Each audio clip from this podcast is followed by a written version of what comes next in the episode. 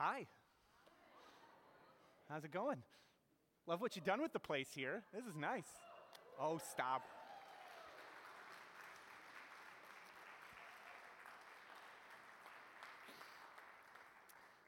Love what you've done with the place. This is nice. Very good. I hear we do altar calls now. That's cool. All right. You leave for three months, and the whole thing just goes, man. Well, it's good to see you. My name is Bryan Long. I am actually the teaching pastor here at Randall Church. And if you're new, if you've been, have, if, if you're new in the last like two, three months, hello. I'm so glad that you are here. I would love to meet you. Uh, I'm going to be in the back. Uh, a lot of new faces here, which is really exciting. I, I feel a sense of real growth and excitement here at the church. And so, if you're new this morning, we have not met. I would love to meet you. I'll be in the back here as we go. Like I said, I'm the teaching pastor here. It is a delight to work with uh, our team here and to be back here with all of you.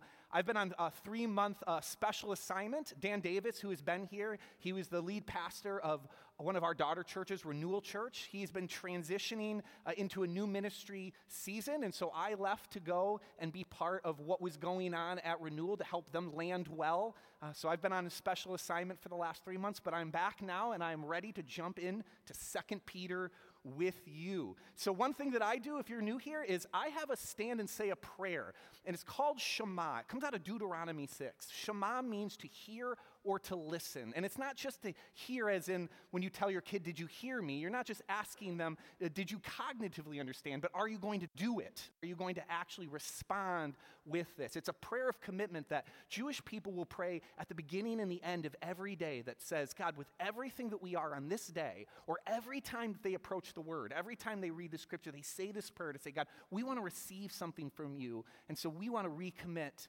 who we are back to you. And so I have a say this prayer before every time we go to the text. So if you would, would you stand this morning?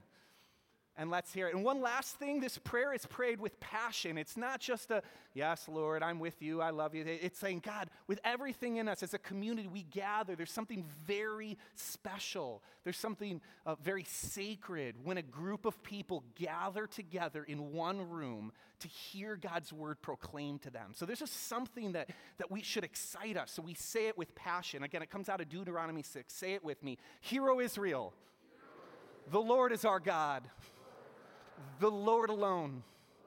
Love the Lord your God with all your heart, with all your soul, with all your might, and love your neighbor as yourself. Amen and amen. We're in 2 Peter today, 2 Peter 1, 1 and 2. We've read it once already, but let's read it again so that we can, uh, so that we can really grasp it. It's the opening greeting to it. 2 Peter 1, 1 and 2. You will notice we have new Bibles.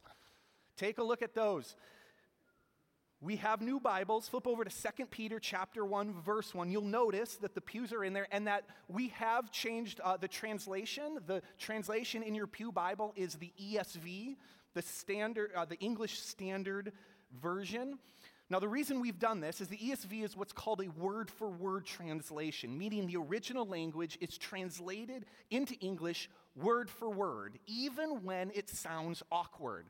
So you're going to notice in the ESV every once in a while, something's going to sound maybe a little awkward, maybe not used to what it is. That's because they're going word for word to translate it versus uh, what we would call a sense for sense or a thought for thought style of translation, something like the NIV, which smooths out the reading to try to capture the idea of the text. Now, both styles have their positives and their negatives. So you don't have, if you have an NIV, you don't have to throw it away. It's not bad, it's, it's just a different type. It's a style by style versus a word for word. We're just finding that as we continue to hone in on our preaching, as our pastoral team is honing in and really want to preach as best as we can, we are finding that for preaching purposes, it is more natural to trace the purpose and the logic of the text using the ESV and helps us stay more consistent for us across our preaching styles, across our preaching team. So we will be preaching moving ESV, but like I said, the NIV is not wrong either. If you've got one, keep it, it's good. Uh, but that's what we're going to be doing moving forward. Lastly, before we read the text, is when you walked in, you might have seen one of these. This is a, uh, this is a a prayer journal, a scripture journal that has our text in it and it has notes for you to take. So we're going to be providing these every time we start a series. We will be providing these so that you can take notes, you can read. The text is a little bigger, so if you struggle a little bit with the Pew Bible a bit, this text is going to be a bit bigger, but it'll just give you a chance. Take some notes, write some thoughts, perhaps keep each one. Maybe in a few years you'll have a nice little collection on yourself of notes and thoughts as we study the word together. So you can grab these. Uh, you can grab these at any time. Feel free to grab one right now if you want to start in on the service. These are available though in the back for you. And now the word of the Lord, 2 Peter 1, 1 and 2.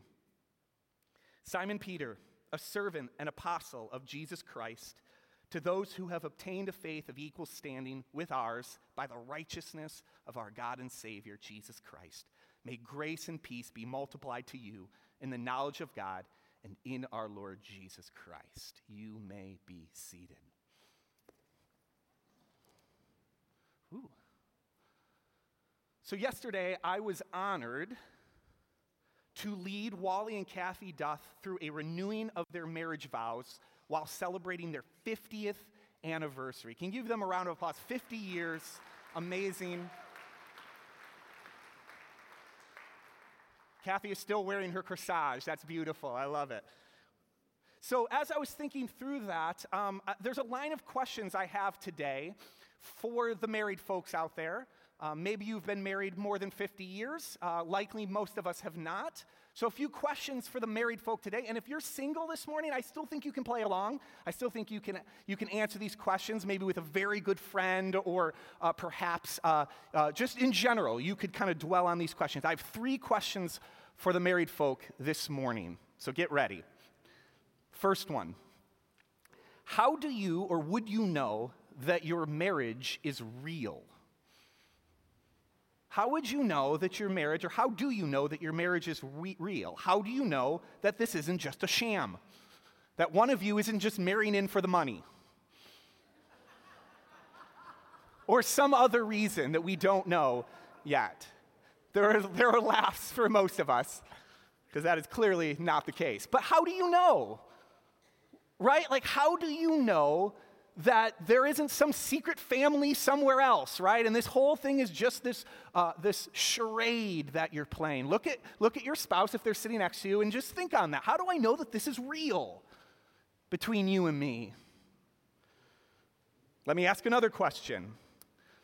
And in order to ask this question, I want to quote for you one of the great philosophers of our day, the great Cosmo Kramer from the old Seinfeld show because he has a view on marriage himself. This is his view. This is what he contends. They're prisons, man made prisons. You're doing time. You get up in the morning, she's there. You go to sleep at night, she's there. It's like you got to ask permission to go to the bathroom. Is it all right if I go to the bathroom now? And you can forget about watching TV when you're eating. You know why? Because it's dinner time. You know what you do at dinner? You talk about your day. How was your day today? Did you have a good day today or a bad day today? What kind of day was it? Well, I don't know. How about you? How was your day today? It's sad, Jerry. It's a sad state of affairs. Let me ask a question, married folk. How do you know that your marriage isn't a prison? Some system of control that everyone told you you had to do, and now you're in it, and now you're stuck. How do you know that your marriage isn't a prison, some system of control. Last one. How do you know your marriage will end the way you hope? How do you know? And I don't mean in some fairy tale, happy ever after sort of way. I mean for better or worse, richer or poorer, in sickness and in health, to love and to cherish till death do us part. That kind of way. How do you know that your marriage will end the way that you hope. Friends, welcome to the letter of Second Peter. Now, we'll get back to all of that in a little bit. Yes, we are going to talk through, though, right now, the opening greeting of this letter. We find ourselves here in 1 and 2 in the opening greeting of an epistle. Now, we tend to gloss over the opening greetings because much of it tends to be the same as all the other greetings, right? It kind of feels like this oblig- oblig- obligation, sort of this formality before you can really get to the good stuff, right? So we kind of gloss over one and two. We kind of, because really it's all kind of the same. It's got this rhythm to it. So if you've kind of read one epistle, one greeting in an epistle, you've kind of read them all. However, a letter's opening greeting often serves as the preview and focus to all of that good stuff. There tends to be something in the greeting that will alert us as a reader to understand where the entire letter is going. And how you find that is you discover what's different about this greeting than every other greeting. There are plenty of things that are the same. And when you understand all the things that are the same about an opening greeting, that's when you can pick out what's different. So let's do that this morning. Let's actually take a look at this greeting. Let's ask ourselves the question first what is the same about all of them? And then we will come back and then we'll answer okay, now that we know that, what is different? So let's take what's the same? Well, the first thing that jumps out is the author. Simon Peter, you see it highlighted here on the screen. Almost every epistle starts off with this way, it identifies who the author is. If it's a letter, you know, you are going to identify yourself fairly early on in the letter. So this is a very standard greeting. His name, Peter's name, was Simon when he first became a follower of Jesus. But when he made his confession that Jesus was the Messiah, Jesus changed his name to Peter, which means the rock. Jesus promised then that he would be a central leader among the apostles. He would build his church on this rock. And exactly that came, through, came true. Peter became a central leader of the early church. So he writes these letters, 1st and 2nd Peter. He writes these letters as his send off, his farewell, his, his admonishments to the church so that they could continue to live on well past himself. The title is next. Usually in epistle, there's a title. First, there is the identification of the author, then there is a title. So we see it here a servant and apostle of Jesus Christ. Now, this will vary a little bit here and there, uh, depending on uh, depending on the epistle. Sometimes it'll say a little something different: an apostle, a servant, something like this, but very similar in title. But what's interesting about this is he changes it up a little differently. Peter does from his first one. If you compare it to First Peter, he slips in a servant. If you go back, you look at 1 Peter, his title, he'll just say an apostle of Jesus Christ. Here, though, he drops in servant or bondservant, literally in the Greek, a slave, a slave to Christ. See, what we discover is that at the conclusion of 1 Peter is that he is in Rome. And Peter's become aware of the fact that he's going to die soon. The evidence from the early church tradition is that Peter was crucified upside down by the Roman authorities during the reign of Emperor Nero. So his inclusion of bondservant here is actually fairly fitting, as his obedience will ultimately lead to his death. In 1 Peter, he leaves that out.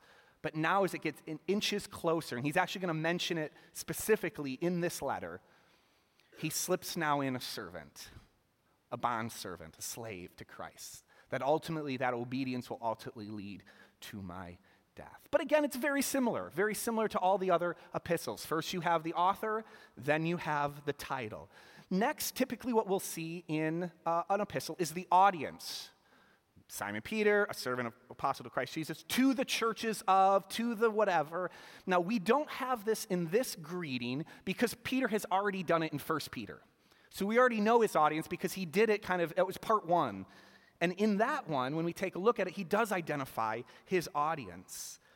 Peter, 1st and 2nd Peter were circular letters sent to a network of church communities in the wider Roman world of Asia Minor who were mostly non Jewish.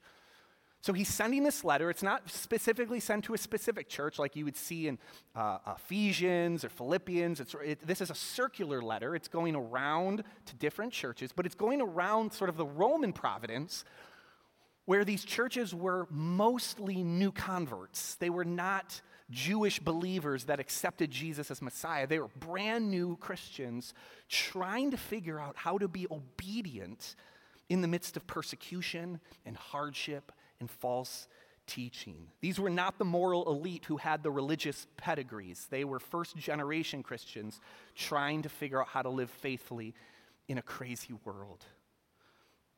Next, in an epistle, we're usually giving, give, given what's called a gospel exaltation some sort of little mini blessing, little mini prayer, little mini uh, way in which that he kind of encourages the people that's there. We see it, it fits right to form with what we see here in 2 Peter. To those who have obtained a faith of equal standing with ours by the righteousness of God and the Savior, Jesus Christ.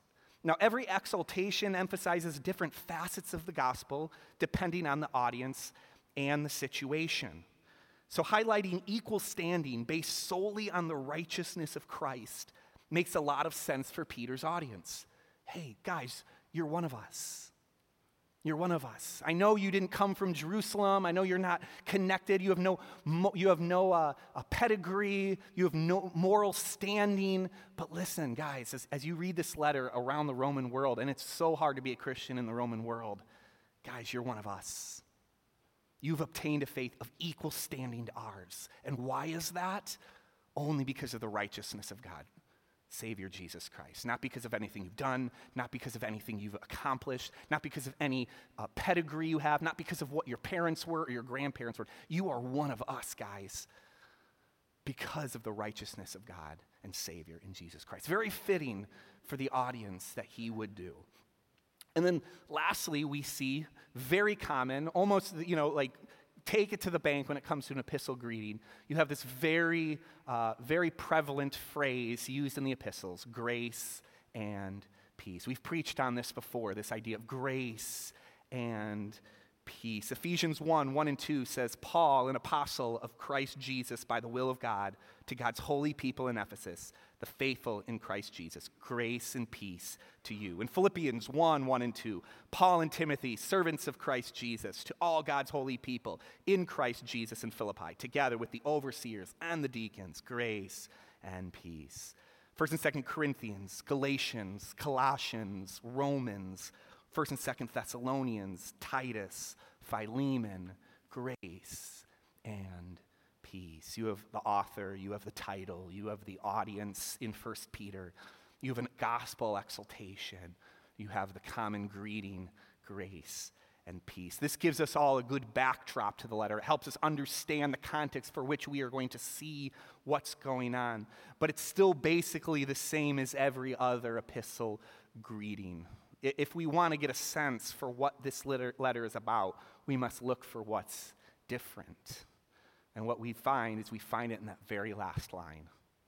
May grace and peace come, be multiplied to you in the knowledge of God and of Jesus our Lord. That is different. That you don't see. That tag on at the end of grace and peace is something that is different than what we see in every other epistle. And we know this is a unique distinguisher for a couple reasons. One, every other time grace and peace is mentioned in a greeting in an epistle, it is followed with from God our Father and the Lord Jesus Christ, or something very similar to that.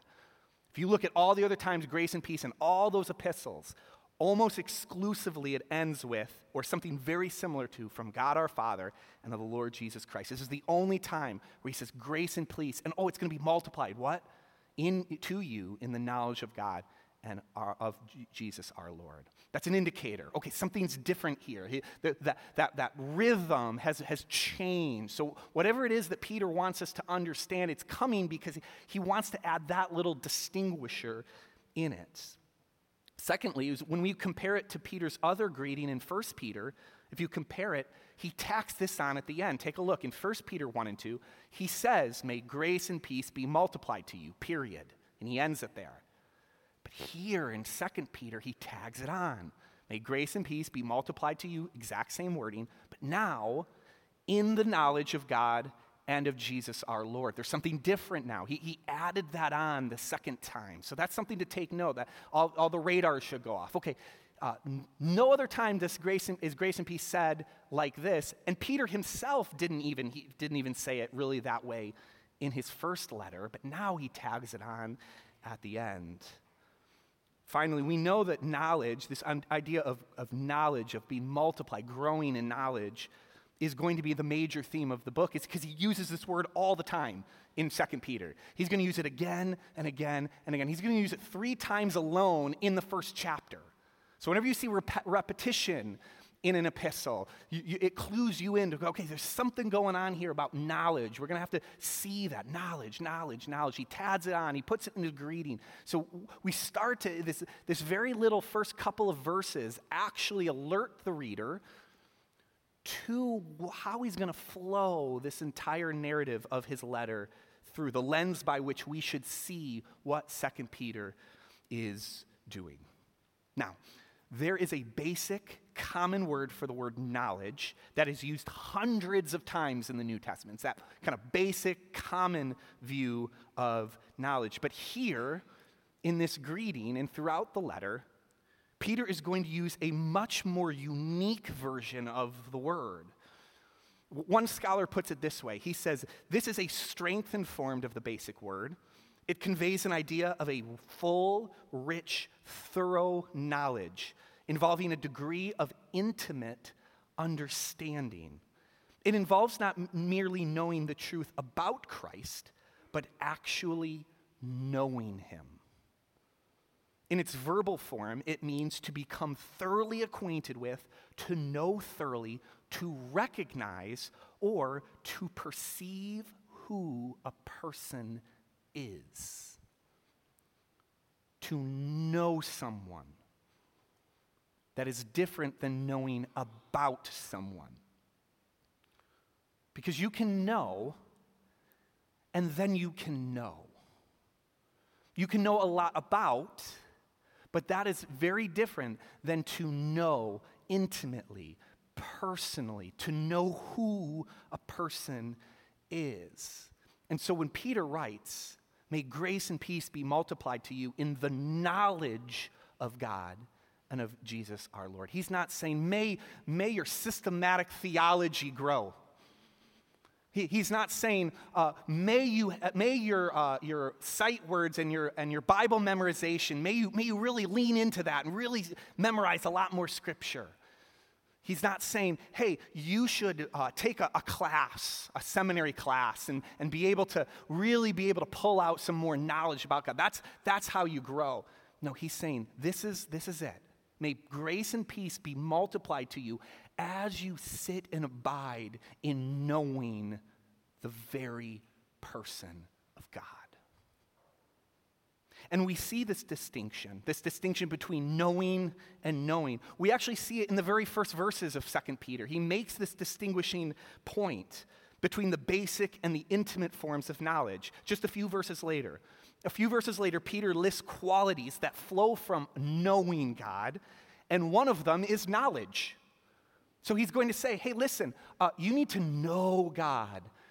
And to supplement that, to supplement that relationship you have with Him, one of the things you're going to do is you're going to get to know Him. You're going to actually acquire knowledge about. Take a look here, just a few verses later, in 1 Peter 3 and 5.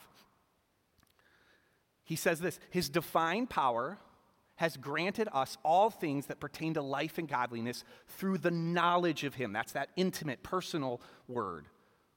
And then just one verse later, for this very reason, make every effort to supplement your faith with virtue and with virtue knowledge. Different word. Same word, different variation of the word. What he's saying here is, I want you to know God deeply, intimately, that thorough knowledge, that knowing someone on that intimate level. And one of the ways you do that, one of the ways you supplement it, is you build, you make every effort to supplement your faith with knowledge, with actually knowing things about God. Because you actually have to know things about someone in order to really know them. So that they're, they're not working against each other, but they're two distinct things. You know something about someone in order to get to know them. Does that track? So he even uses the distinguishing uh, types of knowledge, even within the first couple of verses right here. There's a difference between knowing and knowing. You can know a lot about someone and not truly know them. Now, this intimate word is actually found, the equivalent is found in the Old Testament, and it's found in relation between a husband and a wife. If you go all the way back to Genesis, a couple verses in Genesis 7, 4, 17, 25, Cain knew his wife, and she conceived and bore Enoch. And Adam knew his wife, and she bore a son and called his name Seth. This is what we're talking about this deep, intimate knowledge of someone that we see penultimately in marriage. Two people who know each other physically, emotionally, spiritually. And that knowledge is supplemented by knowing things about them. You know things about them as you are gaining and growing in your knowledge of them. See, I have supplemental knowledge about my wife. I know all sorts of things about her. I know that her exclusive nighttime snack is the Mickey Mouse styled goldfish, and she forbids our children from having any. There is literally a giant Mickey Mouse goldfish box, the one we use downstairs that our children are probably eating right now, sitting on top of our fridge, and our children beg for it. And my wife goes, Nope, that's mama's snack. There's a little quirk about her I love. She forbids our own children from having goldfish crackers because those are her nighttime snack. You don't mess with mama's nighttime snack. I know that growing up in Vermont, if you add maple syrup to anything, she is in. It only maple syrup only makes things better. I don't care what it is, you can pour it on. I know that my wife, when in a stressful season, she grows a singular white hair out the middle of her forehead. Now, I asked permission to use that one, okay? I know a lot about my wife, but that's different than knowing her physically, emotionally, spiritually. To know and to be known. Big, big difference. We supplement our faith by knowing things about God so that we can know Him, abide in Him, dwell in Him, meditate on Him, delight in Him. This knowledge is what Peter will highlight all throughout 2 Peter. And the reason is is because Peter throughout the letter is going to be confronting and countering falsehoods made by skeptics and false teachers. The letter is structured around three specific objections. Here's the first. Objection number 1 that he's going to address in this letter. And it's found in the very first chapter. These are just myths and you made it all up. That's the objection. That's what the false teachers will come. That's what people will start swirling as this thing is getting off the ground. You made this all up. They're just myths. Take a look. 2 Peter 1 16. He says, For we did not follow cleverly devised myths when we made known to you the power and coming of our Lord Jesus Christ. And then he goes on, and I won't give it all away now. We've got a whole series to do. But he goes on to talk about this because that, that's the falsehood number one. That's the objection that he first needs to deal with. Is that you guys, the fundamental question being asked is how do you know that this is real? How do you know that this thing that you have given your life to is real? Objection number two in the next chapter. In 2 Peter 2, he's going to deal with the next objection. And this is this there is no final accountability. Live your life how you want. I don't want people telling me what's right and what's wrong. I kind of want to live myself. And so I am denying that there's some grand accountability at the end where we're all going to be judged. There's nothing like that. That's not what's going to that's not what's going to take place. 2 Peter 2, first part of 2 Peter 2. But false prophets also arose among the people, just as there will be false teachers among you who will secretly bring in destructive heresies. He goes on to talk a little bit more about that. And many will follow their sensuality. These false teachers want to live, they want to live the way they want to, they want to follow their own impulses and urges and sensuality, and so they deny final accountability so, to justify that they can live however they want to go. And the fundamental question that Peter's going to answer is how do you know that this isn't a prison? Some system of control? How do you know that this faith that you followed isn't just made up and it's just a form of control. It's just this prison to keep you from doing the things that you want to do. No, no, no. There's no final judgment, there's no final accountability. Live your life. Don't let the man tell you what to do. And the fundamental question is how do we know that this isn't just some system of control, a prison to keep you down? Finally, in the last chapter, he's going to deal with one more objection, and it's this things keep on moving. The day, this day happened, the next day will happen, the next day will happen. Jesus isn't coming. Look, since the beginning of the world, everything is just, you know, day after day, the sun sets, the sun rises, and it's all going, there is no, there's no end in sight. There's no great hope at the end. 2 Peter 3 Scoffers will come in the last days with scoffing, following their own sinful desires. They will say, Where is the promise of his coming? For ever since the fathers fell asleep, all things are continuing as they were from the beginning of creation. There's, we're not ultimately heading towards something, everything just keeps on going. There's no great hope. And the fundamental question is how do we know this will end the way that we hoped? You've put such faith in the, the final coming. You put such faith that some, uh, in the end, things are going to put back right. You, have put such faith in everything that's difficult about this life. We, we set our eyes heavenly, knowing that this God, this supposed God of yours, is going to come back and make all things right. Well, listen. The sun set last night and it rose today. And it's going to set tomorrow. It's going to set tonight and it's going to rise tomorrow. We are continuing as they were. All things are just going to keep going. We are not headed towards some great final hope. So live your life because it's a myth. You can see how the whole thing is connected. How do you know that this is real? How do you know this isn't a prison, some system of control? How do you know this will end the way that you hoped? Welcome to the book of 2 Peter. And Peter's answer is this Peter's answer is not, well, I can map it out for you. Well, I've got some math equation, and if I, if I just prove the formula, I can, I can, I can show you why God is real. I, I can show you some things over here, and, and if I have enough, if I have enough good answers, or, or, or perhaps if, um, you know, I, I, went and took an apologetics class, and I can Lord Liar or lunatic you, and I can, I can explain all this stuff, and I can, I can get you to a place where it will cognitively and logically make sense to you, and then you'll believe. That's knowledge about. What Peter says is this is how I know. Because I know God. I, I know Him. And when you know someone, you don't have all the answers, but you just know. To know and to be known. Let's call the band up as we reflect on this for a few minutes. You see, these objections are the same as today. There's nothing new under the sun.